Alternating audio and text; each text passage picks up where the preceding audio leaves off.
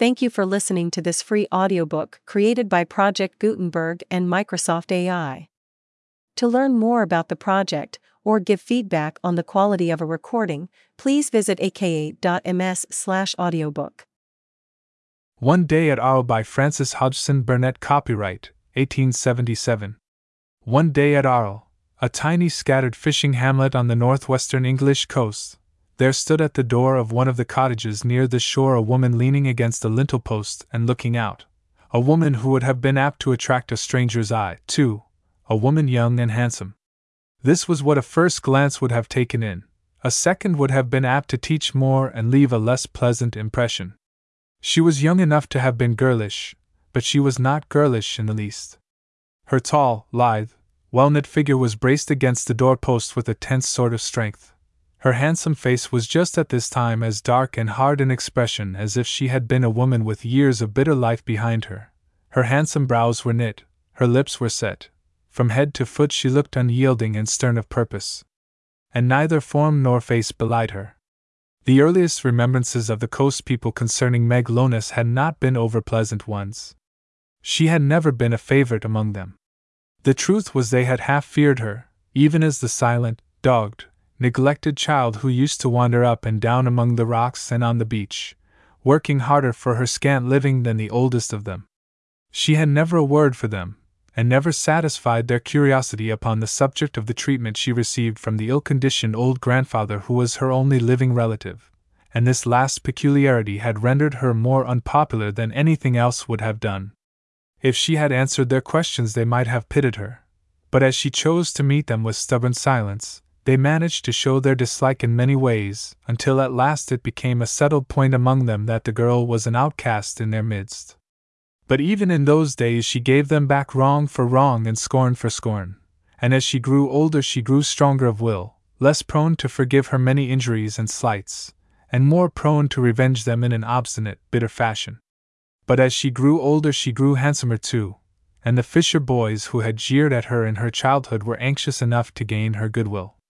The women flouted her still, and she defied them openly. The men found it wisest to be humble in their rough style, and her defiance of them was more scornful than her defiance of their mothers and sisters. She would revenge herself upon them, and did, until at last she met a wooer who was tender enough, it seemed, to move her. At least so people said at first. But suddenly the lover disappeared, and two or three months later the whole community was electrified by her sudden marriage with a suitor whom she had been wont to treat worse than all the rest. How she treated him after the marriage nobody knew. She was more defiant and silent than ever, and gossipers gained nothing by asking questions. So at last she was left alone. It was not the face of a tender wife waiting for a loving husband, the face that was turned toward the sea. If she had hated the man for whom she watched, she could not have seemed more unbending. Ever since her visitor had left her, she had had a visitor during the morning, she had stood in the same place, even in the same position, without moving, and when at last the figure of her husband came slouching across the sands homeward, she remained motionless still. And surely his was not the face of a happy husband. Not a handsome face at its dull best, it was doubly unprepossessing then, as, pale and breathless, he passed the stern form in the doorway, his nervous, reluctant eyes avoiding hers. You'll find your dinner already on th table, she said to him as he passed in. Everything was neat enough inside. The fireplace was clean and bright, the table was set tidily, and the meal upon it was good enough in its way. But when the man entered, he cast an unsteady, uncomprehending glance around, and when he had flung himself into a chair, he did not attempt to touch the food, but dropped his face upon his arm on the table with a sound like a little groan. She must have heard it, but she did not notice it even by a turn of her head, but stood erect and steadfast until he spoke to her. She might have been waiting for his words, perhaps she was. They can't come in and say what they has to say and be done, Wyatt, he said at last, in a sullen, worn out fashion. She turned round then and faced him, harder to be met in her rigid mood than if she had been a tempest. The knows what I ha getten to say, she answered, her tone strained and husky with repressed fierceness. I. The knows it well enough. I ha not much need to tell thee out. He come here this morning and he told me I want to know about thee, Seth Lonis, and more too. He come to me, put in the man. She advanced towards the table and struck it once with her hand. This towed me a power o' lies, she said. This lied to me fro first to last to serve thy own eends, and this gained em. This lied me away fro th man as were a th world to me. But th times come now when thy days o'er and his is come again. Ah, thou bitter villain! Does ta mind how the common towed me Dan Morgan had gone to th fair at Lake why that lass o' Barnegat's? That were a lion that were th beginning. Does Tom mind how the towed me as he made light o' me when th lads and lasses plagued him, and threeped him down as he didna mean to marry no such like lass as me, him as were ready to defer me? That were a lion that were th Enden, as the knew it would be, for I spurned him fro me th very next day, and wouldna listen when he tried to straighten out. But he got at th truth at last when he were fur fro here, and he'd brought th truth back to me today, and there's th een fur thee, husband or no. The man lay with his head upon his arms until she had finished, and then he looked up all white and shaken and blind. Wilt thou listen if I speak to thee? he asked. I, she answered. Listen to more lies and she slipped down into a sitting posture on the stone doorstep, and sat there, her great eyes staring out seaward, her hands lying loose upon her knee, and trembling. There was something more in her mood than resentment. In this simple gesture, she had broken down as she had never broken down in her life before. There was passionate grief in her face, a wild sort of despair, such as one might see in a suddenly wounded, untamed creature. Hers was not a fair nature. I am not telling the story of a gentle, true souled woman. I am simply relating the incidents of one bitter day whose tragic close was the ending of a rough romance. Her life had been a long battle against the world's scorn. She had been either on the offensive or the defensive from childhood to womanhood, and then she had caught one glimpse of light and warmth, clung to it yearningly for one brief hour, and lost it. Only today she had learned that she had lost it through treachery. She had not dared to believe in her bliss, even during its fairest existence, and so, when light hearted, handsome Dan Morgan's rival had worked against him with false stories and false proofs, her fierce pride had caught at them, and her revenge had been swift and sharp. But it had fallen back upon her own head now. This very morning, handsome Dan had come back again to Arle, and earned his revenge, too, though he had only meant to clear himself when he told her what chance had brought to light. He had come back, her lover, the man who had conquered and sweetened her bitter nature as nothing else on earth had power to do. He had come back and found her what she was the wife of a man for whom she had never cared, the wife of the man who had played them both false, and robbed her of the one poor gleam of joy she had known. She had been hard and wild enough at first, but just now, when she slipped down upon the doorstep with her back turned to the wretched man within, when it came upon her that, traitor as he was, she herself had given him the right to take her bright faced lover's place, and usurp his tender power, when the fresh sea breeze blew upon her face and stirred her hair, and the warm, rare sunshine touched her. Even breeze and sunshine helped her to the end, so that she broke down into a sharp sob, as any other woman might have done, only that the repressed strength of her poor warped nature made it a sob sharper and deeper than another woman's would have been. Yo mought ha left me that, she said. Yo mought ha left it to me. There were other women as would ha done yo, there were no other man on earth as would do me. Yo knowed what my life had been, and how it were hand to hand betwixt other folk and me. Yo knowed how much I cared fur him and what he were to me. Yo mought ha let us be. I never harmed yo. I wouldn't harm yo so sinful cruel now. Wilt ta listen? he asked, laboring as if for breath. I, she answered him. I'll listen, fur the canna hurt me worser. Th day fur that's past and gone. Well, said he, listen and I'll try to tell yo. I know it's no use, but I mun say a word or two. Happen yo didna know I loved yo a your life, happen yo didna, but it's true. When yo were a little lass gatherin' seaweed on th sands I watched yo when I were afeard to speak, afeard lest yo gi me a sharp answer, for yo were ready enow ym, wench. I've watched yo for hours when I were a great lubberly lad, and when yo gettin' to be a woman it were th same thing. I watched yo and did yo many a turn as yo know nowt about. When yo were searchin' for drift to keep up th fire after th out mon deed and left yo alone, happen yo never guessed as it were me as heaped little piles i th nooks oh o th rocks so as yo'd think at th tide had left it there. Happen yo did not but it were true. I've stayed round the old house many a neat, feared summat mought harm yo, and yo know yo niwer gave me a good word, Meg. And then Dan Common he made way why yo as he made way why I th rest, men and women and children.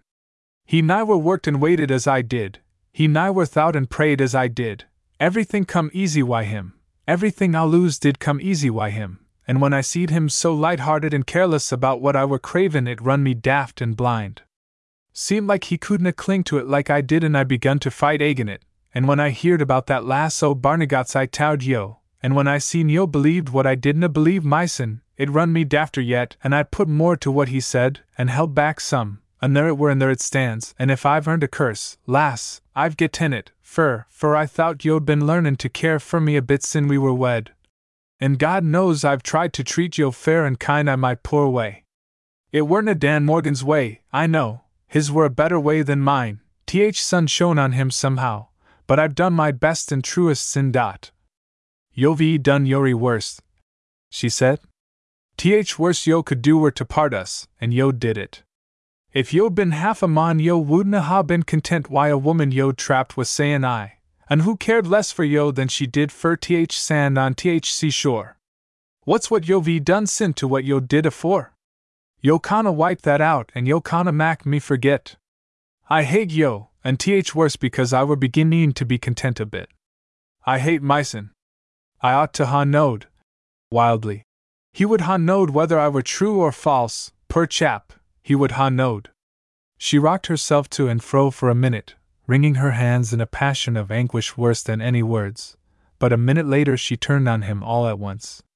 All's o'er betwixt yo and me, she said with fierce heat. Do yo know that? If yo were half a mon yo would. He sat up and stared at her humbly and stupidly. Eh? he said at last. There's not a mon I Arle as is no more to me now than the art, she said. Some on em be honest, and I canna say that o' thee. They can't get thee gone, or I'll go myson. Thee knows me well enow to know I'll ne'er forge thee for what they's done. Aye, with the passionate hand wringing again. But that wunnot undo it. He rose and came to her, trembling like a man with the ague. Yo do not mean that there, Meg, he said slowly. You do not mean it word for word. Think a bit. Aye, but I do, she answered him, setting her white teeth. Word for word. Think again, wench. And this time he staggered and caught hold of the doorpost. Is there nowt as'll go aching th wrong? I've lived wi' thee nigh a year, and I've loved thee twenty. Is there nowt for me? Aye, lass, do not be too hard. There was allus harder than most womankind. Try and be a bit softer like th mon as risked his soul because he were a mon and Darina lose thee. The laid thy head on my shoulder last neat. Ay, lass, lass, think o' that for one minute. Perhaps she did think of it, for surely she faltered a little. What woman would not have faltered at such a moment? But the next, the memory of the sunny, half boyish face she had clung to with so strong a love rushed back upon her and struck her to the heart. She remembered the days when her life had seemed so full that she had feared her own bliss. She remembered the gallant speeches and light hearted wiles, and all at once she cried out in a fierce, impassioned voice. I'll ne'er forge thee, she said. I'll ne'er forge thee to th last day o' my life. What for should I? This broke my heart, thou villain, this broke my heart. And the next minute she had pushed past him and rushed into the house. For a minute or so after she was gone, the man stood leaning against the door with a dazed look in his pale face. She meant what she said, he had known her long enough to understand that she never forgave, never forgot. Her unbroken will and stubborn strength had held her to enmities all her life, and he knew she was not to be won by such things as won other women. He knew she was harder than most women, but his dull nature could not teach him how bitter must have been the life that rendered her so. He had never thought of it, he did not think of it now. He was not blaming her, and he was scarcely blaming himself. He had tried to make her happy and had failed. There were two causes for the heavy passion of misery that was ruling him, but neither of them was remorse. His treachery had betrayed him, and he had lost the woman he had loved and worked for. Soul and body were sluggish alike, but each had its dull pang of weight and wretchedness. I've come to The now, surely, he said, and dropping into her seat, he hid his face. As he sat there, a choking lump rose in his throat with a sudden click, and in a minute or so more he was wiping away hot rolling tears with the back of his rough hand. I'm forsook somehow, he said. Aye, I'm forsook. I'm not th sort o chap to tack up why th world.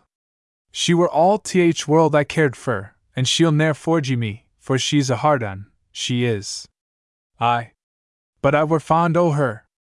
I wonder what she'll do. I do wonder I my soul what she's gettin' her mind on. It did not occur to him to call to her or go and see what she was doing. He had always stood in some dull awe of her, even when she had been kindest, and now it seemed that they were too far apart for any possibility of approach at reconciliation.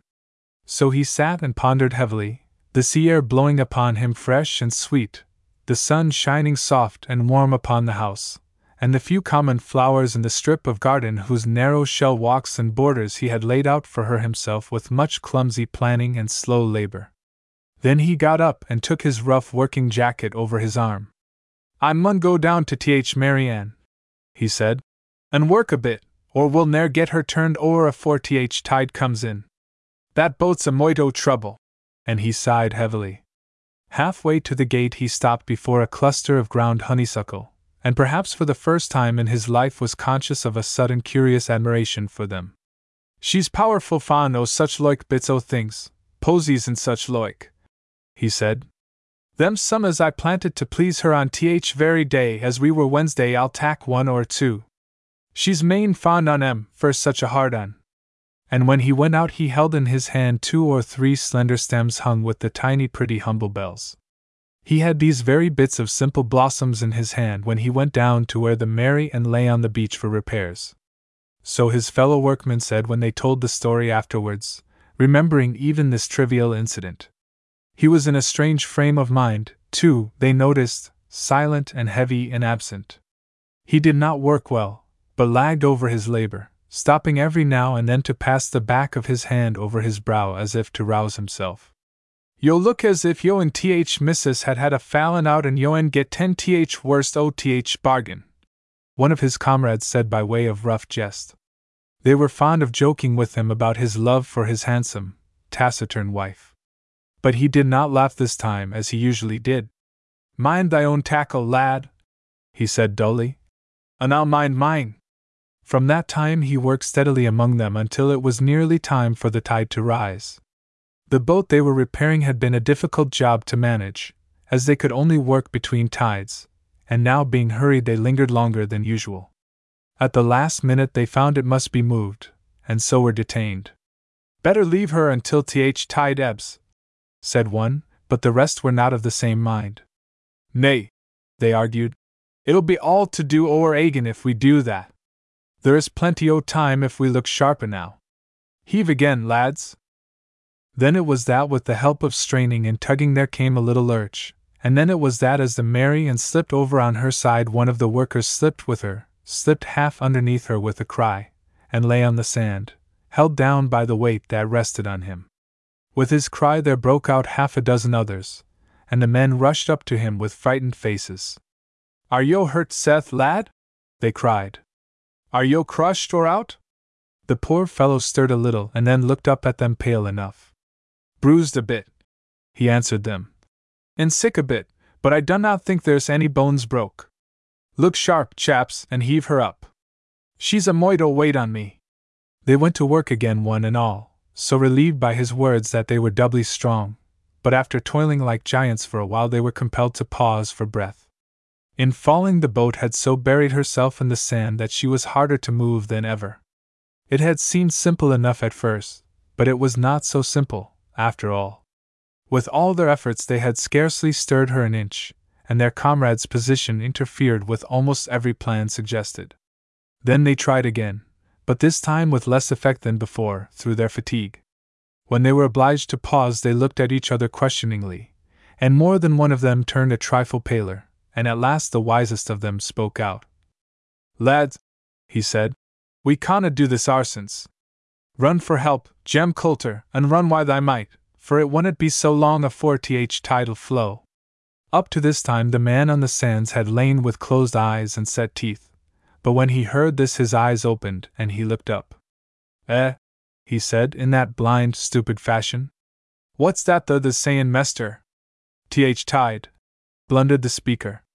I were tellin' him to look sharp, that's ah. The poor fellow moved restlessly. I, I, he said. Look sharp, he mun do that. I dinna think OTH th tide. And he shut his eyes again with a faint groan. They strove while the messenger was gone, and they strove when he returned with assistance. They strove with might and main, until not a man among them had the strength of a child, and the boldest of them were blanching with a fearful, furtive excitement none dared to show.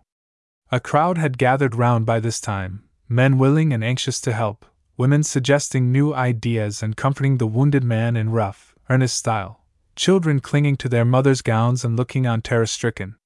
Suddenly, in the midst of one of their mightiest efforts, a sharp childish voice piped out from the edge of an anxious group a brief warning that struck terror to every heart that beat among them. Eh? Mesters! It said. Th tide's creepin' up a bit. The men looked round with throbbing pulses, the women looked also, and one of the younger ones broke into a low cry. Lord, ha mercy! she said. It'll sweep around th bend afore long, and then. And she ended with a terror in her voice which told its own tale without other words. The truth forced itself upon them all then. Women began to shriek and men to pray, but strange to say, the man whose life was at stake lay silent, with ashen lips, about which the muscles were tensely drawn.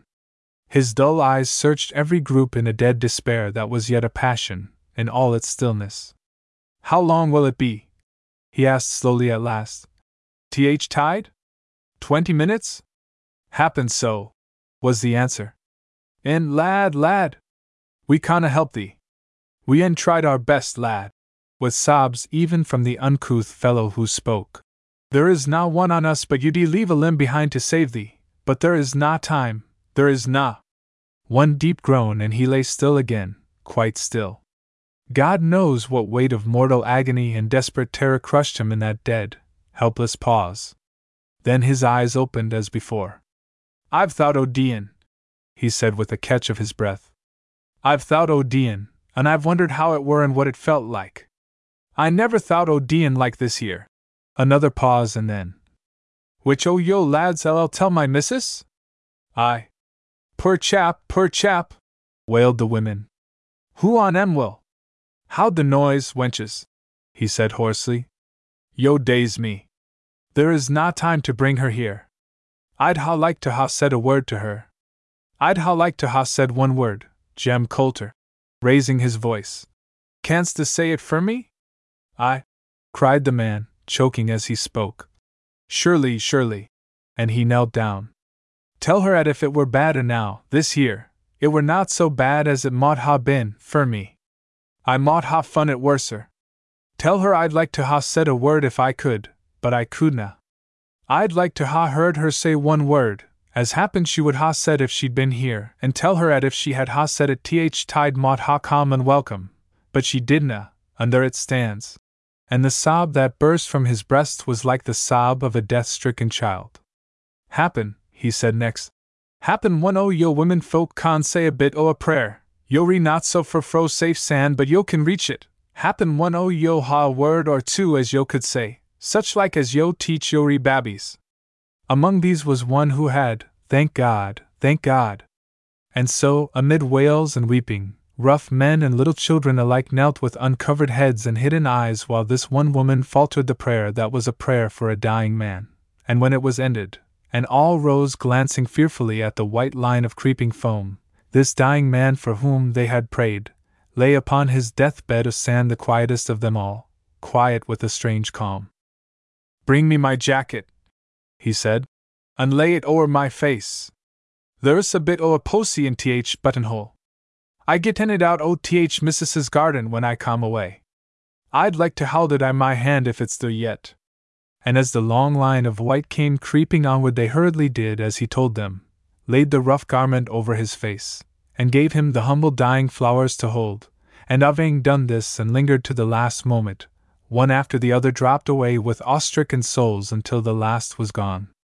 And under the arch of sunny sky the little shining waves ran up the beach, chasing each other over the glittering sand, catching at shells and seaweed, toying with them for a moment, and then leaving them, rippling and curling and whispering, but creeping, creeping, creeping. They gave his message to the woman he had loved with all the desperate strength of his dull, yet unchanging nature, and when the man who gave it to her saw her wild, white face and hard set lips, he blundered upon some dim guess as to what that single word might have been. But the sharpest of them never knew the stubborn anguish that, following and growing day by day, crushed her fierce will and shook her heart. She was as hard as ever, they thought, but they were none of them the men or women to guess at the long dormant instinct of womanhood and remorse that the tragedy of this one day of her life had awakened. She had said she would never forgive him, and perhaps her very strength made it long before she did, but surely some subtle chord was touched by those heavy last words, for when, months later, her first love came back, faithful and tender, with his old tale to tell, she would not listen. Nay, lad, she said. I amna a feather to blow YTH wind. I've had my share o' trouble wy men folk, and I ha no mind to try again. Him as lies ITH churchyard loved me i his way, men folks' way is apt to be a poor un, and I'm wore out wy life. Dunnot come here courtin', tak a better woman. But yet there are those who say that the time will come when he will not plead in vain. One Day at Arle by Frances Hodgson Burnett Copyright, 1877. One day at Arle, a tiny scattered fishing hamlet on the northwestern English coast, there stood at the door of one of the cottages near the shore a woman leaning against a lintel post and looking out. A woman who would have been apt to attract a stranger's eye, too, a woman young and handsome. This was what a first glance would have taken in, a second would have been apt to teach more and leave a less pleasant impression. She was young enough to have been girlish, but she was not girlish in the least. Her tall, lithe, well knit figure was braced against the doorpost with a tense sort of strength. Her handsome face was just at this time as dark and hard in expression as if she had been a woman with years of bitter life behind her. Her handsome brows were knit, her lips were set. From head to foot she looked unyielding and stern of purpose. And neither form nor face belied her. The earliest remembrances of the coast people concerning Meg Lonis had not been over pleasant ones. She had never been a favorite among them.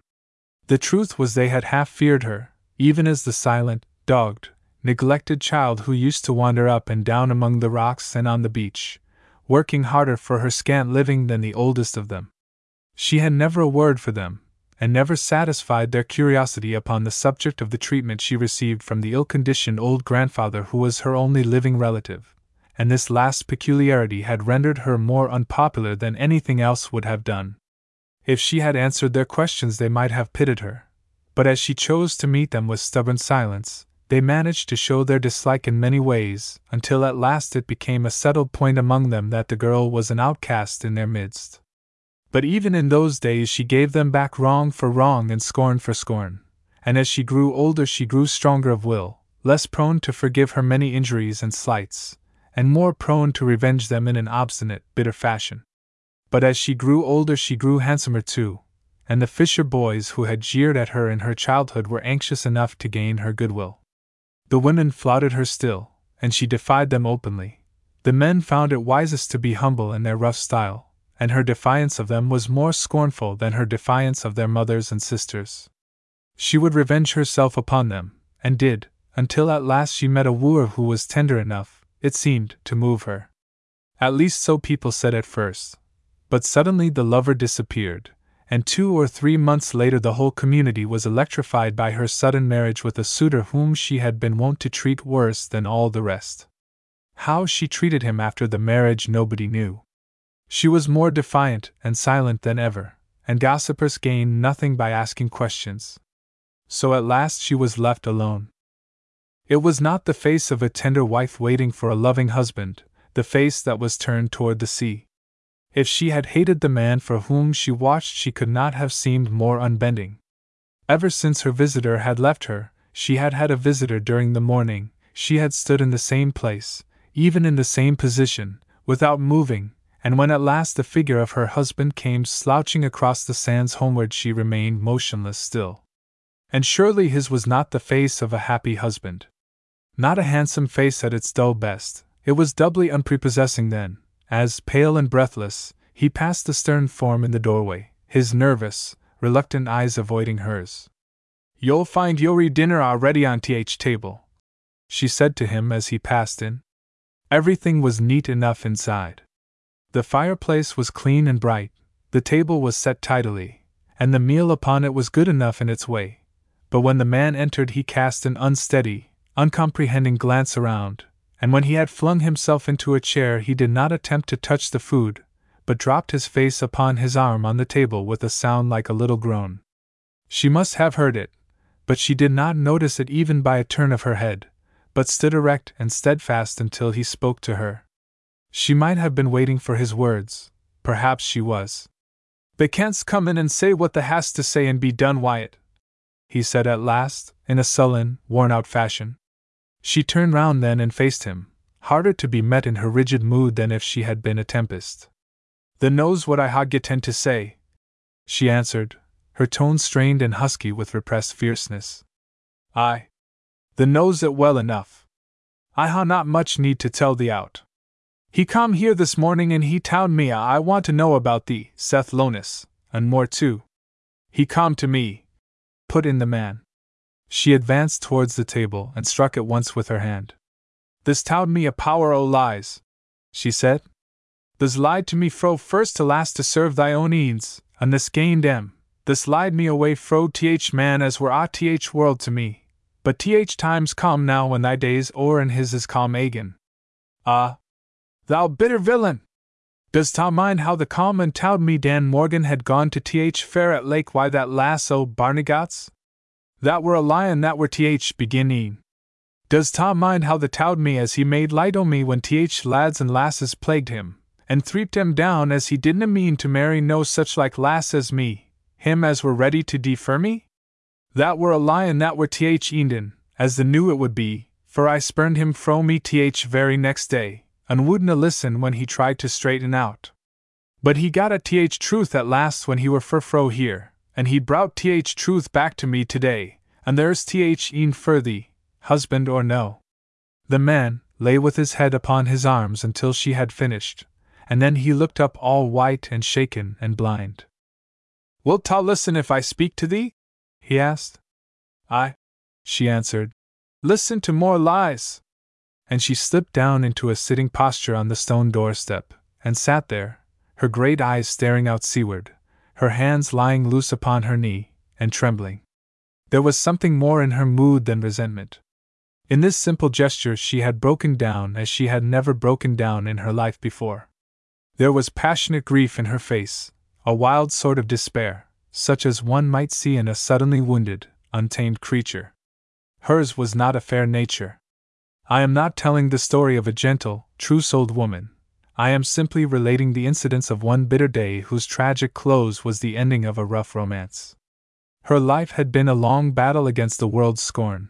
She had been either on the offensive or the defensive from childhood to womanhood, and then she had caught one glimpse of light and warmth, clung to it yearningly for one brief hour, and lost it. Only today she had learned that she had lost it through treachery. She had not dared to believe in her bliss, even during its fairest existence, and so, when light hearted, handsome Dan Morgan's rival had worked against him with false stories and false proofs, her fierce pride had caught at them, and her revenge had been swift and sharp. But it had fallen back upon her own head now. This very morning, handsome Dan had come back again to Arle, and earned his revenge, too, though he had only meant to clear himself when he told her what chance had brought to light. He had come back, her lover, the man who had conquered and sweetened her bitter nature as nothing else on earth had power to do, he had come back and found her what she was the wife of a man for whom she had never cared, the wife of the man who had played them both false, and robbed her of the one poor gleam of joy she had known. She had been hard and wild enough at first, but just now, when she slipped down upon the doorstep with her back turned to the wretched man within, when it came upon her that, traitor as he was, she herself had given him the right to take her bright faced lover's place, and usurp his tender power, when the fresh sea breeze blew upon her face and stirred her hair, and the warm, rare sunshine touched her. Even breeze and sunshine helped her to the end, so that she broke down into a sharp sob, as any other woman might have done, only that the repressed strength of her poor warped nature made it a sob sharper and deeper than another woman's would have been. Yo mought ha left me that, she said. Yo mought ha left it to me. There were other women as would ha done yo, there were no other man on earth as would do me. Yo knowed what my life had been, and how it were hand to hand betwixt other folk and me. Yo knowed how much I cared fur him and what he were to me. Yo mought ha let us be. I never harmed yo. I wouldn't harm yo so sinful cruel now. Wilt ta listen? he asked, laboring as if for breath. I, she answered him. I'll listen, fur the canna hurt me worser. Th day fur that's past and gone. Well, said he, listen and I'll try to tell yo. I know it's no use, but I mun say a word or two. Happen yo didna know I loved yo a your life, happen yo didna, but it's true. When yo were a little lass gatherin' seaweed on th sands, I watched yo when I were afeard to speak, afeard lest yo gi me a sharp answer, for yo were ready enow ym, wench. I've watched yo for hours when I were a great lubberly lad, and when yo gettin' to be a woman it were th same thing. I watched yo and did yo many a turn as yo knowed nowt about. When yo were searchin' for drift to keep up th fire after th out mon deed and left yo alone, Happen yo never guessed as it were me as heaped little piles ith th nooks o th rocks so as yo'd think at th tide had left it there. Happen yo did ent, but it were true. I've stayed round the old house many a neat, feared some it mought harm yo, and yo know yo niwa gave me a good word, Meg. And then Dan Common he made way why yo as he made way why ith rest, men and women and children. He niwa worked and waited as I did, he niwa thought and prayed as I did, Everything come easy why him, everything I lose did come easy why him, and when I seed him so light-hearted and careless about what I were cravin' it run me daft and blind. Seemed like he couldna cling to it like I did and I begun to fight agin it, and when I heerd about that lass o' Barnegat's I towed yo, and when I seen yo believed what I didna believe mysen, it run me dafter yet, and I put more to what he said, and held back some, and there it were and there it stands, and if I've earned a curse, lass, I've getten it, fur, for I thought yo'd been learnin' to care for me a bit sin we were wed. And God knows I've tried to treat yo fair and kind i my poor way. It weren't a Dan Morgan's way, I know, his were a better way than mine, th sun shone on him somehow, but I've done my best and truest sin dot. Yo ve done yori worst, she said. Th worst yo could do were to part us, and yo did it. If yo'd been half a mon yo wouldna ha been content why a woman yo'd trapped was sayin' I, and who cared less for yo than she did fur th sand on th seashore. What's what yo ve done sin to what yo did afore? Yo canna wipe that out and yo canna mak me forget. I hate yo, and th worse because I were beginning to be content a bit. I hate myson. I ought to ha knowed. Wildly. He would ha knowed whether I were true or false, poor chap, he would ha knowed. She rocked herself to and fro for a minute, wringing her hands in a passion of anguish worse than any words, but a minute later she turned on him all at once. All's o'er betwixt yo and me, she said with fierce heat. Do yo know that? If yo were half a mon yo would. He sat up and stared at her humbly and stupidly. Eh? he said at last. There's not a mon I arl as is no more to me now than the art, she said, some on em be honest, and I canna say that oh, o' thee. They can't get thee gone, or I'll go mysen. Thee knows me well enow to know I'll ne'er forgy thee for what the's done. Aye, with the passionate hand wringing again. But that wunnot undo it. He rose and came to her, trembling like a man with the ague. Yo done not mean that there, Meg, he said slowly. You done not mean it word for word. Think a bit. Aye, but I do, she answered him, setting her white teeth. Word for word. Think again, wench. And this time he staggered and caught hold of the doorpost. Is there nowt as go aiken th wrong? I've lived wi thee nigh a year, and I've loved thee twenty. Is there nowt for me? Aye, lass, dunnot be too hard. There was allus harder than most womankind. Try and be a bit softer like Tardst mon as risked his soul because he were a mon and Darina lose thee.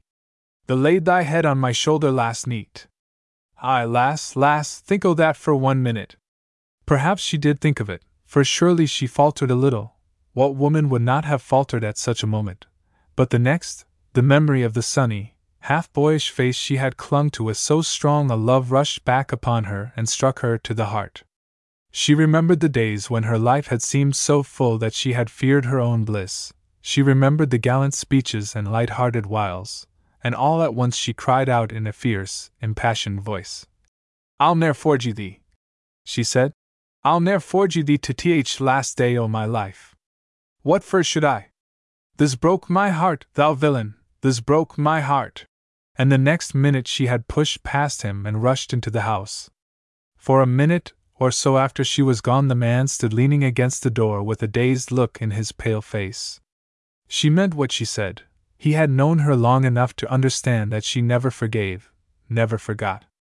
Her unbroken will and stubborn strength had held her to enmities all her life, and he knew she was not to be won by such things as won other women. He knew she was harder than most women, but his dull nature could not teach him how bitter must have been the life that rendered her so. He had never thought of it, he did not think of it now. He was not blaming her, and he was scarcely blaming himself. He had tried to make her happy and had failed. There were two causes for the heavy passion of misery that was ruling him, but neither of them was remorse. His treachery had betrayed him, and he had lost the woman he had loved and worked for. Soul and body were sluggish alike, but each had its dull pang of weight and wretchedness. I've come to The now, surely, he said, and dropping into her seat, he hid his face. As he sat there, a choking lump rose in his throat with a sudden click, and in a minute or so more he was wiping away hot rolling tears with the back of his rough hand. I'm forsook somehow, he said. Aye, I'm forsook. I'm not th sort o chap to tack up why th world. She were all th world I cared for, and she'll ne'er forgy me, for she's a hard un, she is. Aye. But I were fond o' her. I wonder what she'll do. I do wonder I my soul what she's gettin' her mind on. It did not occur to him to call to her or go and see what she was doing.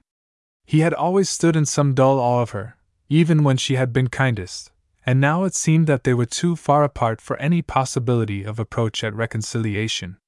So he sat and pondered heavily, the sea air blowing upon him fresh and sweet, the sun shining soft and warm upon the house, and the few common flowers in the strip of garden whose narrow shell walks and borders he had laid out for her himself with much clumsy planning and slow labor. Then he got up and took his rough working jacket over his arm. I mun go down to th Mary Ann, he said, and work a bit, or we'll ne'er get her turned o'er afore th tide comes in. That boat's a moito trouble, and he sighed heavily. Halfway to the gate, he stopped before a cluster of ground honeysuckle, and perhaps for the first time in his life was conscious of a sudden curious admiration for them. She's powerful fond o' oh, such loike bits o' things, posies and such loike, he said, them some as I planted to please her on th very day as we were Wednesday I'll tack one or two. She's main fond on em, for such a hard un. And when he went out he held in his hand two or three slender stems hung with the tiny pretty humble bells. He had these very bits of simple blossoms in his hand when he went down to where the Mary Ann lay on the beach for repairs. So his fellow workmen said when they told the story afterwards, remembering even this trivial incident. He was in a strange frame of mind, too, they noticed, silent and heavy and absent. He did not work well, but lagged over his labor, stopping every now and then to pass the back of his hand over his brow as if to rouse himself. Yo look as if yo and th missus had had a fallin' out and yo and get ten th worst o th bargain, one of his comrades said by way of rough jest. They were fond of joking with him about his love for his handsome, taciturn wife. But he did not laugh this time as he usually did. Mind thy own tackle, lad, he said dully. And I'll mind mine. From that time he worked steadily among them until it was nearly time for the tide to rise. The boat they were repairing had been a difficult job to manage, as they could only work between tides, and now being hurried they lingered longer than usual. At the last minute they found it must be moved, and so were detained. Better leave her until th tide ebbs, said one, but the rest were not of the same mind. Nay, they argued, it'll be all to do o'er again if we do that. There is plenty o' time if we look sharp now. Heave again, lads. Then it was that with the help of straining and tugging there came a little lurch, and then it was that as the Mary Ann slipped over on her side one of the workers slipped with her, slipped half underneath her with a cry, and lay on the sand, held down by the weight that rested on him. With his cry there broke out half a dozen others, and the men rushed up to him with frightened faces. Are yo hurt, Seth, lad? they cried. Are yo crushed or out? The poor fellow stirred a little and then looked up at them pale enough. Bruised a bit, he answered them. And sick a bit, but I do not think there's any bones broke. Look sharp, chaps, and heave her up. She's a moit weight on me. They went to work again, one and all, so relieved by his words that they were doubly strong, but after toiling like giants for a while they were compelled to pause for breath. In falling, the boat had so buried herself in the sand that she was harder to move than ever. It had seemed simple enough at first, but it was not so simple, after all. With all their efforts, they had scarcely stirred her an inch, and their comrade's position interfered with almost every plan suggested. Then they tried again, but this time with less effect than before, through their fatigue. When they were obliged to pause, they looked at each other questioningly, and more than one of them turned a trifle paler and at last the wisest of them spoke out. Lads, he said, we canna do this oursense. Run for help, Jem Coulter, and run while thy might, for it wunnot be so long afore th tidal flow. Up to this time the man on the sands had lain with closed eyes and set teeth, but when he heard this his eyes opened and he looked up. Eh? he said in that blind, stupid fashion. What's that the the sayin', Mester? Th tide, blundered the speaker. I were tellin' him to look sharp, that's a. The poor fellow moved restlessly. I. I. he said. Look sharp, he mun do that. I dinna think OTH tied. And he shut his eyes again with a faint groan. They strove while the messenger was gone, and they strove when he returned with assistance.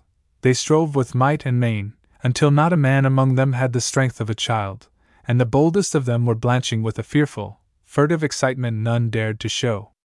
A crowd had gathered round by this time, men willing and anxious to help, women suggesting new ideas and comforting the wounded man in rough, earnest style, children clinging to their mothers' gowns and looking on terror stricken. Suddenly, in the midst of one of their mightiest efforts, a sharp childish voice piped out from the edge of an anxious group a brief warning that struck terror to every heart that beat among them. Eh? Mesters! It said, Th tide's creepin' up a bit. The men looked round with throbbing pulses, the women looked also, and one of the younger ones broke into a low cry. Lord, ha mercy! she said. It'll sweep around th bend afore long, and then. And she ended with a terror in her voice which told its own tale without other words. The truth forced itself upon them all then. Women began to shriek and men to pray, but strange to say, the man whose life was at stake lay silent, with ashen lips, about which the muscles were tensely drawn. His dull eyes searched every group in a dead despair that was yet a passion, in all its stillness. How long will it be? he asked slowly at last. Th tide? Twenty minutes? Happen so, was the answer. And lad, lad, we canna help thee. We en tried our best, lad, with sobs even from the uncouth fellow who spoke. There is na one on us but you would leave a limb behind to save thee, but there is na time, there is na. One deep groan and he lay still again, quite still. God knows what weight of mortal agony and desperate terror crushed him in that dead, helpless pause. Then his eyes opened as before. I've thought O'Dean, he said with a catch of his breath. I've thought O'Dean, and I've wondered how it were and what it felt like. I never thought O'Dean like this here. Another pause and then. Which o' yo lads I'll tell my missus? Aye. Poor chap, poor chap! wailed the women. Who on em will? How'd the noise, wenches? he said hoarsely. Yo daze me. There is not time to bring her here. I'd ha like to ha said a word to her. I'd ha like to ha said one word, Jem Coulter, raising his voice. Canst say it for me? I, cried the man, choking as he spoke. Surely, surely. And he knelt down. Tell her at if it were bad now, this here, it were not so bad as it mought ha been, for me. I mought ha fun it worser. Tell her I'd like to ha said a word if I could, but I couldna. I'd like to ha heard her say one word, as happened she would ha said if she'd been here, and tell her at if she had ha said it th tide mought ha come and welcome, but she didna, under it stands. And the sob that burst from his breast was like the sob of a death stricken child. Happen, he said next. Happen one o' yo women folk can say a bit o' a prayer, yo re not so for fro safe sand but yo can reach it. Happen one o' yo ha a word or two as yo could say, such like as yo teach yo re babbies. Among these was one who had, thank God, thank God.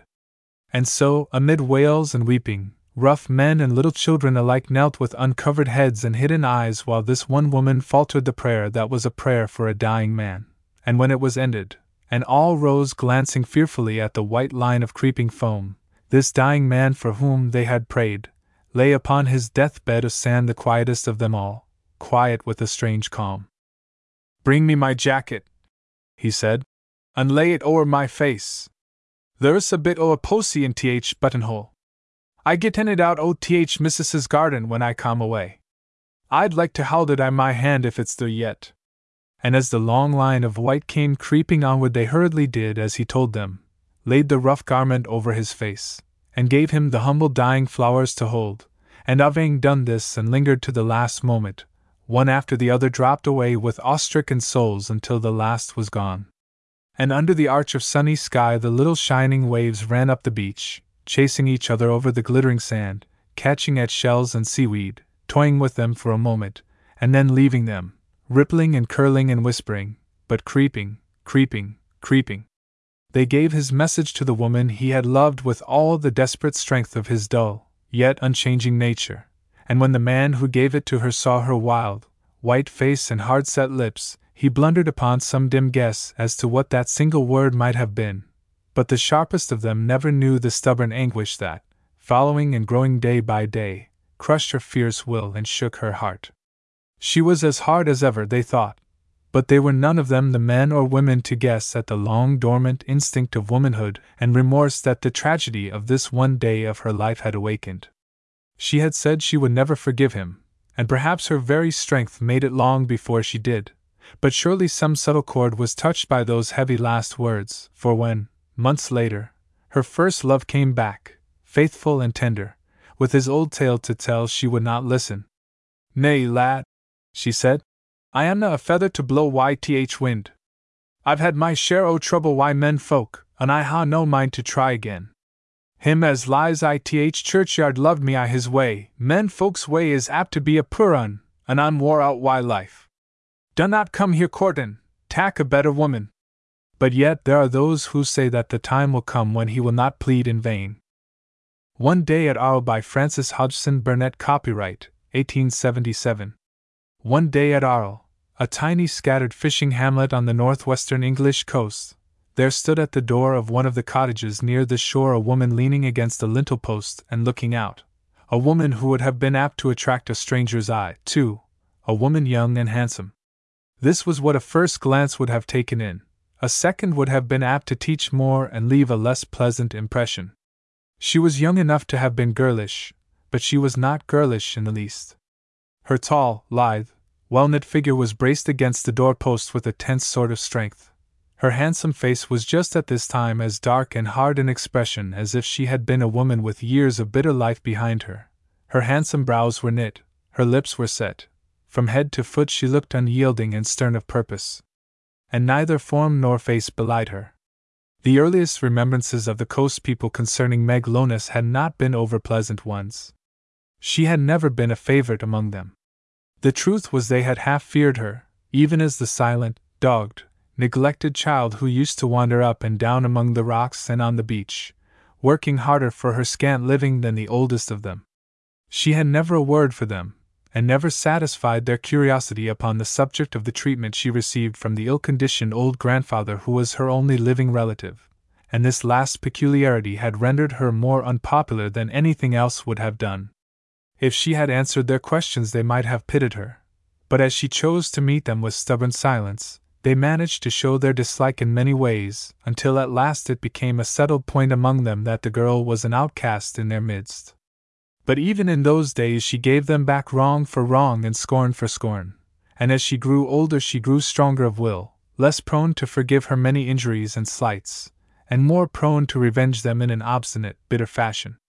But as she grew older she grew handsomer too, and the fisher boys who had jeered at her in her childhood were anxious enough to gain her goodwill. The women flouted her still, and she defied them openly. The men found it wisest to be humble in their rough style, and her defiance of them was more scornful than her defiance of their mothers and sisters. She would revenge herself upon them, and did, until at last she met a wooer who was tender enough, it seemed, to move her. At least so people said at first. But suddenly the lover disappeared, and two or three months later the whole community was electrified by her sudden marriage with a suitor whom she had been wont to treat worse than all the rest. How she treated him after the marriage nobody knew. She was more defiant and silent than ever, and gossipers gained nothing by asking questions. So at last she was left alone. It was not the face of a tender wife waiting for a loving husband, the face that was turned toward the sea. If she had hated the man for whom she watched, she could not have seemed more unbending. Ever since her visitor had left her, she had had a visitor during the morning, she had stood in the same place, even in the same position, without moving, and when at last the figure of her husband came slouching across the sands homeward, she remained motionless still. And surely his was not the face of a happy husband. Not a handsome face at its dull best, it was doubly unprepossessing then, as, pale and breathless, he passed the stern form in the doorway, his nervous, reluctant eyes avoiding hers. You'll find your dinner already on th table, she said to him as he passed in. Everything was neat enough inside. The fireplace was clean and bright, the table was set tidily, and the meal upon it was good enough in its way. But when the man entered, he cast an unsteady, uncomprehending glance around, and when he had flung himself into a chair, he did not attempt to touch the food, but dropped his face upon his arm on the table with a sound like a little groan. She must have heard it, but she did not notice it even by a turn of her head, but stood erect and steadfast until he spoke to her. She might have been waiting for his words, perhaps she was. They can't come in and say what they has to say and be done, Wyatt, he said at last, in a sullen, worn out fashion. She turned round then and faced him, harder to be met in her rigid mood than if she had been a tempest. The knows what I ha getten to say, she answered, her tone strained and husky with repressed fierceness. I. The knows it well enough. I ha not much need to tell thee out. He come here this morning and he told me I want to know about thee, Seth Lonis, and more too. He come to me, put in the man. She advanced towards the table and struck it once with her hand. This towed me a power o' lies, she said. This lied to me fro first to last to serve thy own eends, and this gained em. This lied me away fro th man as were a th world to me. But th times come now when thy days o'er and his is calm agin. Ah, thou bitter villain!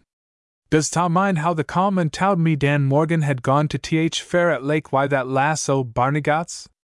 That were a lion that were th beginning. Does Tom mind how the towed me as he made light o' me when th lads and lasses plagued him, and threeped him down as he didna mean to marry no such like lass as me, him as were ready to defer me? That were a lion that were th Enden, as the knew it would be, for I spurned him fro me th very next day, and wouldna listen when he tried to straighten out. But he got at th truth at last when he were fur fro here, and he brought th truth back to me today, and there's th een fur thee, husband or no. The man lay with his head upon his arms until she had finished, and then he looked up all white and shaken and blind. Wilt thou listen if I speak to thee? he asked. I, she answered. Listen to more lies. And she slipped down into a sitting posture on the stone doorstep, and sat there, her great eyes staring out seaward, her hands lying loose upon her knee, and trembling. There was something more in her mood than resentment. In this simple gesture, she had broken down as she had never broken down in her life before. There was passionate grief in her face, a wild sort of despair, such as one might see in a suddenly wounded, untamed creature. Hers was not a fair nature. I am not telling the story of a gentle, true souled woman. I am simply relating the incidents of one bitter day whose tragic close was the ending of a rough romance. Her life had been a long battle against the world's scorn.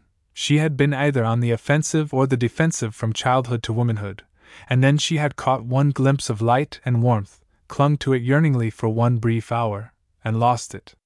Only today she had learned that she had lost it through treachery. She had not dared to believe in her bliss, even during its fairest existence, and so, when light-hearted, handsome Dan Morgan's rival had worked against him with false stories and false proofs, her fierce pride had caught at them, and her revenge had been swift and sharp. But it had fallen back upon her own head now. This very morning, handsome Dan had come back again to Arles, and earned his revenge, too, though he had only meant to clear himself when he told her what chance had brought to light. He had come back, her lover, the man who had conquered and sweetened her bitter nature as nothing else on earth had power to do. He had come back and found her what she was the wife of a man for whom she had never cared, the wife of the man who had played them both false, and robbed her of the one poor gleam of joy she had known. She had been hard and wild enough at first, but just now, when she slipped down upon the doorstep with her back turned to the wretched man within, when it came upon her that, traitor as he was, she herself had given him the right to take her bright faced lover's place, and usurp his tender power, when the fresh sea breeze blew upon her face and stirred her hair, and the warm, rare sunshine touched her. Even breeze and sunshine helped her to the end, so that she broke down into a sharp sob, as any other woman might have done, only that the repressed strength of her poor warped nature made it a sob sharper and deeper than another woman's would have been. Yo mot ha left me that, she said. Yo mot ha left it to me. There were other women as would ha done yo, there were no other man on earth as would do me. Yo knowed what my life had been, and how it were hand to hand betwixt other folk and me. Yo knowed how much I cared fur him and what he were to me.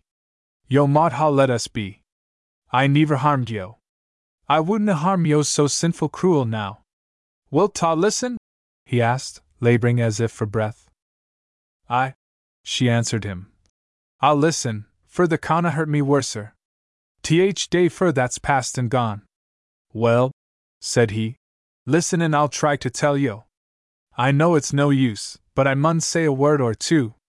Happen yo didna know I loved yo a your life, happen yo didna, but it's true. When yo were a little lass gatherin' seaweed on th sands I watched yo when I were afeard to speak, afeard lest yo gi me a sharp answer, for yo were ready enow ym, wench. I've watched yo fur hours when I were a great lubberly lad, and when yo gettin' to be a woman it were th same thing. I watched yo and did yo many a turn as yo knowed nowt about. When yo were searchin' for drift to keep up th fire after th out mon deed and left yo alone, happen yo never guessed as it were me as heaped little piles i th nooks o th rocks so as yo'd think at th tide had left it there. Happen yo didn't, but it were true. I've stayed round the old house many a neat, feared summat mought harm yo, and yo know yo nywa gave me a good word, Meg. And then Dan Common he made way why yo as he made way why I th rest, men and women and children. He nywa worked and waited as I did, he nywa thought and prayed as I did, everything come easy why him, everything I'll lose did come easy why him, and when I seed him so light-hearted and careless about what I were cravin' it run me daft and blind. Seemed like he couldna cling to it like I did, and I begun to fight agin it. And when I heerd about that lass o' Barnegat's I towed yo, and when I seen yo believed what I didna believe mysen, it run me dafter yet, and I put more to what he said, and held back some, and there it were and there it stands, and if I've earned a curse, lass, I've getten it, fur, for I thought yo'd been learnin' to care for me a bit sin we were wed. And God knows I've tried to treat yo fair and kind I my poor way. It werena Dan Morgan's way, I know, his were a better way than mine, th sun shone on him somehow, but I've done my best and truest sin dot. Yo vi done yori worst, she said. Th worst yo could do were to part us, and yo did it. If yo been half a man yo wouldna ha been content why a woman yo trapped was sayin' I, and who cared less for yo than she did fur th sand on th seashore. What's what yo ve done sin to what yo did afore? Yo canna wipe that out and yo canna mak me forget. I hate yo, and th worse because I were beginning to be content a bit. I hate myson. I ought to ha knowed. Wildly. He would ha knowed whether I were true or false, poor chap, he would ha knowed. She rocked herself to and fro for a minute, wringing her hands in a passion of anguish worse than any words, but a minute later she turned on him all at once. All's o'er betwixt yo and me, she said with fierce heat. Do yo know that? If yo were half a mon yo would. He sat up and stared at her humbly and stupidly. Eh? he said at last. There's not a mon I Arle as is no more to me now than the art, she said. Some on em be honest, and I canna say that o' thee. They can't get thee gone or I'll go myson. The knows me well enow to know I'll ne'er forge thee for what th's done. Aye, with the passionate hand wringing again. But that wunnot undo it. He rose and came to her, trembling like a man with the ague. Yo do not mean that there, Meg, he said slowly. You do not mean it word for word. Think a bit. Aye, but I do, she answered him, setting her white teeth. Word for word. Think again, wench. And this time he staggered and caught hold of the doorpost. Is there nowt as go aching th wrong? I've lived wi' thee nigh a year, and I've loved thee twenty. Is there nowt for me? Aye, lass, do not be too hard. There was allus harder than most womankind. Try and be a bit softer like th mon as risked his soul because he were a mon and Darina lose thee. The laid thy head on my shoulder last neat. Ay, lass, lass, think o' that for one minute. Perhaps she did think of it, for surely she faltered a little. What woman would not have faltered at such a moment? But the next, the memory of the sunny, half boyish face she had clung to with so strong a love rushed back upon her and struck her to the heart. She remembered the days when her life had seemed so full that she had feared her own bliss. She remembered the gallant speeches and light hearted wiles, and all at once she cried out in a fierce, impassioned voice. I'll ne'er forge thee, she said. I'll ne'er forge thee to th last day o' my life. What for should I? This broke my heart, thou villain, this broke my heart. And the next minute she had pushed past him and rushed into the house. For a minute or so after she was gone, the man stood leaning against the door with a dazed look in his pale face. She meant what she said. He had known her long enough to understand that she never forgave, never forgot. Her unbroken will and stubborn strength had held her to enmities all her life, and he knew she was not to be won by such things as won other women. He knew she was harder than most women, but his dull nature could not teach him how bitter must have been the life that rendered her so. He had never thought of it, he did not think of it now. He was not blaming her, and he was scarcely blaming himself. He had tried to make her happy and had failed. There were two causes for the heavy passion of misery that was ruling him, but neither of them was remorse. His treachery had betrayed him, and he had lost the woman he had loved and worked for. Soul and body were sluggish alike, but each had its dull pang of weight and wretchedness. I've come to the now, surely, he said, and dropping into her seat, he hid his face. As he sat there, a choking lump rose in his throat with a sudden click, and in a minute or so more he was wiping away hot rolling tears with the back of his rough hand. I'm forsook somehow, he said. Aye, I'm forsook. I'm not th sort o chap to tack up why th world.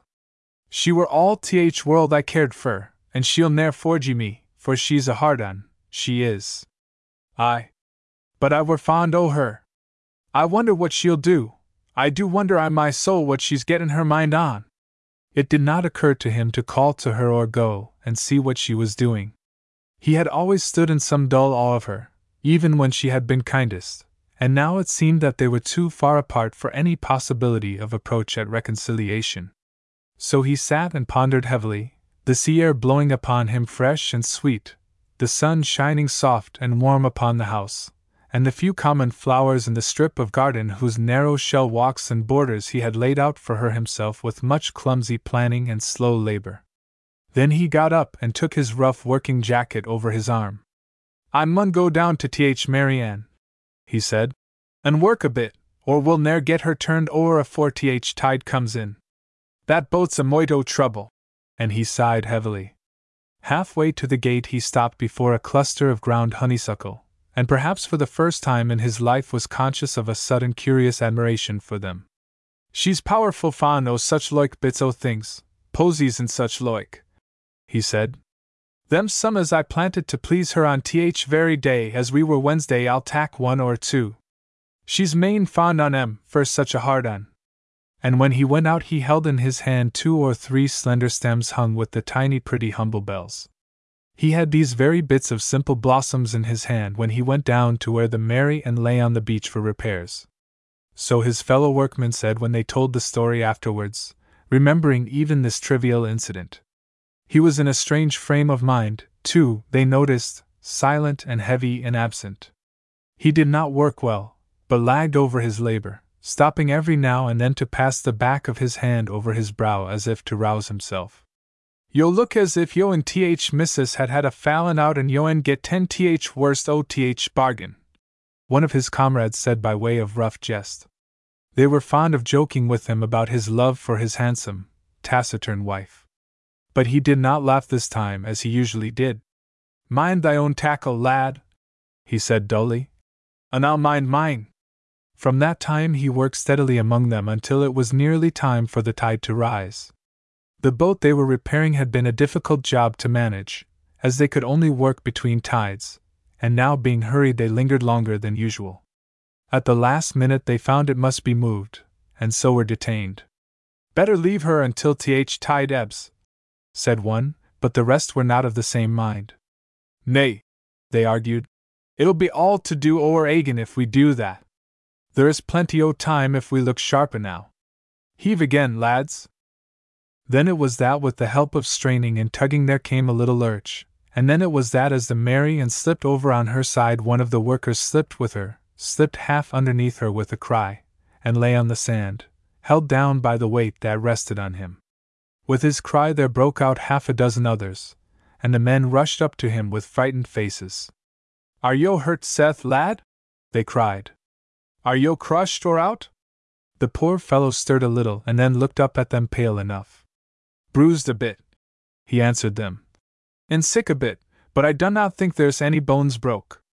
Look sharp, chaps, and heave her up. She's a moito weight on me. They went to work again, one and all, so relieved by his words that they were doubly strong, but after toiling like giants for a while, they were compelled to pause for breath. In falling, the boat had so buried herself in the sand that she was harder to move than ever. It had seemed simple enough at first, but it was not so simple, after all. With all their efforts, they had scarcely stirred her an inch, and their comrade's position interfered with almost every plan suggested. Then they tried again, but this time with less effect than before, through their fatigue. When they were obliged to pause, they looked at each other questioningly, and more than one of them turned a trifle paler, and at last the wisest of them spoke out. Lads, he said, we canna do this oursense. Run for help, Jem Coulter, and run while thy might, for it wouldn't be so long afore th tidal flow. Up to this time the man on the sands had lain with closed eyes and set teeth, but when he heard this his eyes opened and he looked up. Eh? he said in that blind, stupid fashion. What's that the the sayin', mester? Th tide, blundered the speaker. I were tellin' him to look sharp, that's ah. The poor fellow moved restlessly. I, I, he said. Look sharp, he mun do that. I dinna think OTH tied. And he shut his eyes again with a faint groan. They strove while the messenger was gone, and they strove when he returned with assistance. They strove with might and main, until not a man among them had the strength of a child, and the boldest of them were blanching with a fearful, furtive excitement none dared to show. A crowd had gathered round by this time, men willing and anxious to help, women suggesting new ideas and comforting the wounded man in rough, earnest style, children clinging to their mothers' gowns and looking on terror stricken. Suddenly, in the midst of one of their mightiest efforts, a sharp childish voice piped out from the edge of an anxious group a brief warning that struck terror to every heart that beat among them. Eh? Mesters! It said. Th tide's creepin' up a bit. The men looked round with throbbing pulses, the women looked also, and one of the younger ones broke into a low cry. Lord, ha mercy! she said. It'll sweep around Th Bend afore long, and then and she ended with a terror in her voice which told its own tale without other words. The truth forced itself upon them all then. Women began to shriek and men to pray, but strange to say, the man whose life was at stake lay silent, with ashen lips, about which the muscles were tensely drawn. His dull eyes searched every group in a dead despair that was yet a passion, in all its stillness. How long will it be? he asked slowly at last. Th tide? Twenty minutes? Happen so, was the answer. In, lad, lad! We canna help thee. We en tried our best, lad, with sobs even from the uncouth fellow who spoke. There is na one on us but you leave a limb behind to save thee, but there is na time, there is na. One deep groan and he lay still again, quite still. God knows what weight of mortal agony and desperate terror crushed him in that dead, helpless pause. Then his eyes opened as before. I've thought O'Dean, he said with a catch of his breath. I've thought O'Dean, and I've wondered how it were and what it felt like. I never thought o' O'Dean like this here. Another pause and then. Which o' yo lads I'll tell my missus? I. Poor chap, poor chap, wailed the women. Who on em will? How'd the noise, wenches? he said hoarsely. Yo daze me. There is not time to bring her here. I'd ha like to ha said a word to her. I'd ha like to ha said one word, Jem Coulter, raising his voice. Canst to say it for me? I, cried the man, choking as he spoke. Surely, surely. And he knelt down. Tell her at if it were bad enow, this here, it were not so bad as it mought ha been, for me. I mought ha fun it worser. Tell her I'd like to ha said a word if I could, but I couldna. I'd like to ha heard her say one word, as happened she would ha said if she'd been here, and tell her at if she had ha said it th tide mought ha come and welcome, but she didna, and there it stands. And the sob that burst from his breast was like the sob of a death stricken child. Happen, he said next. Happen one o' yo women folk can say a bit o' a prayer. Yo re not so for fro safe sand, but yo can reach it. Happen one o' yo ha a word or two as yo could say such like as yo teach yori babbies. Among these was one who had, thank God, thank God. And so, amid wails and weeping, rough men and little children alike knelt with uncovered heads and hidden eyes while this one woman faltered the prayer that was a prayer for a dying man. And when it was ended, and all rose glancing fearfully at the white line of creeping foam, this dying man for whom they had prayed, lay upon his deathbed of sand the quietest of them all, quiet with a strange calm. Bring me my jacket, he said, and lay it o'er my face. There's a bit o' a posy in th buttonhole. I get in it out o' th missus's garden when I come away. I'd like to hold it i my hand if it's there yet. And as the long line of white came creeping onward, they hurriedly did as he told them, laid the rough garment over his face, and gave him the humble dying flowers to hold, and having done this and lingered to the last moment, one after the other dropped away with awe-stricken souls until the last was gone. And under the arch of sunny sky the little shining waves ran up the beach, chasing each other over the glittering sand, catching at shells and seaweed, toying with them for a moment, and then leaving them, rippling and curling and whispering, but creeping, creeping, creeping. They gave his message to the woman he had loved with all the desperate strength of his dull, yet unchanging nature and when the man who gave it to her saw her wild, white face and hard set lips, he blundered upon some dim guess as to what that single word might have been. But the sharpest of them never knew the stubborn anguish that, following and growing day by day, crushed her fierce will and shook her heart. She was as hard as ever, they thought, but they were none of them the men or women to guess at the long dormant instinct of womanhood and remorse that the tragedy of this one day of her life had awakened. She had said she would never forgive him, and perhaps her very strength made it long before she did, But surely some subtle chord was touched by those heavy last words, for when, months later, her first love came back, faithful and tender, with his old tale to tell, she would not listen. Nay, lad, she said, I amna a feather to blow YTH wind. I've had my share o' trouble wy men folk, and I ha no mind to try again.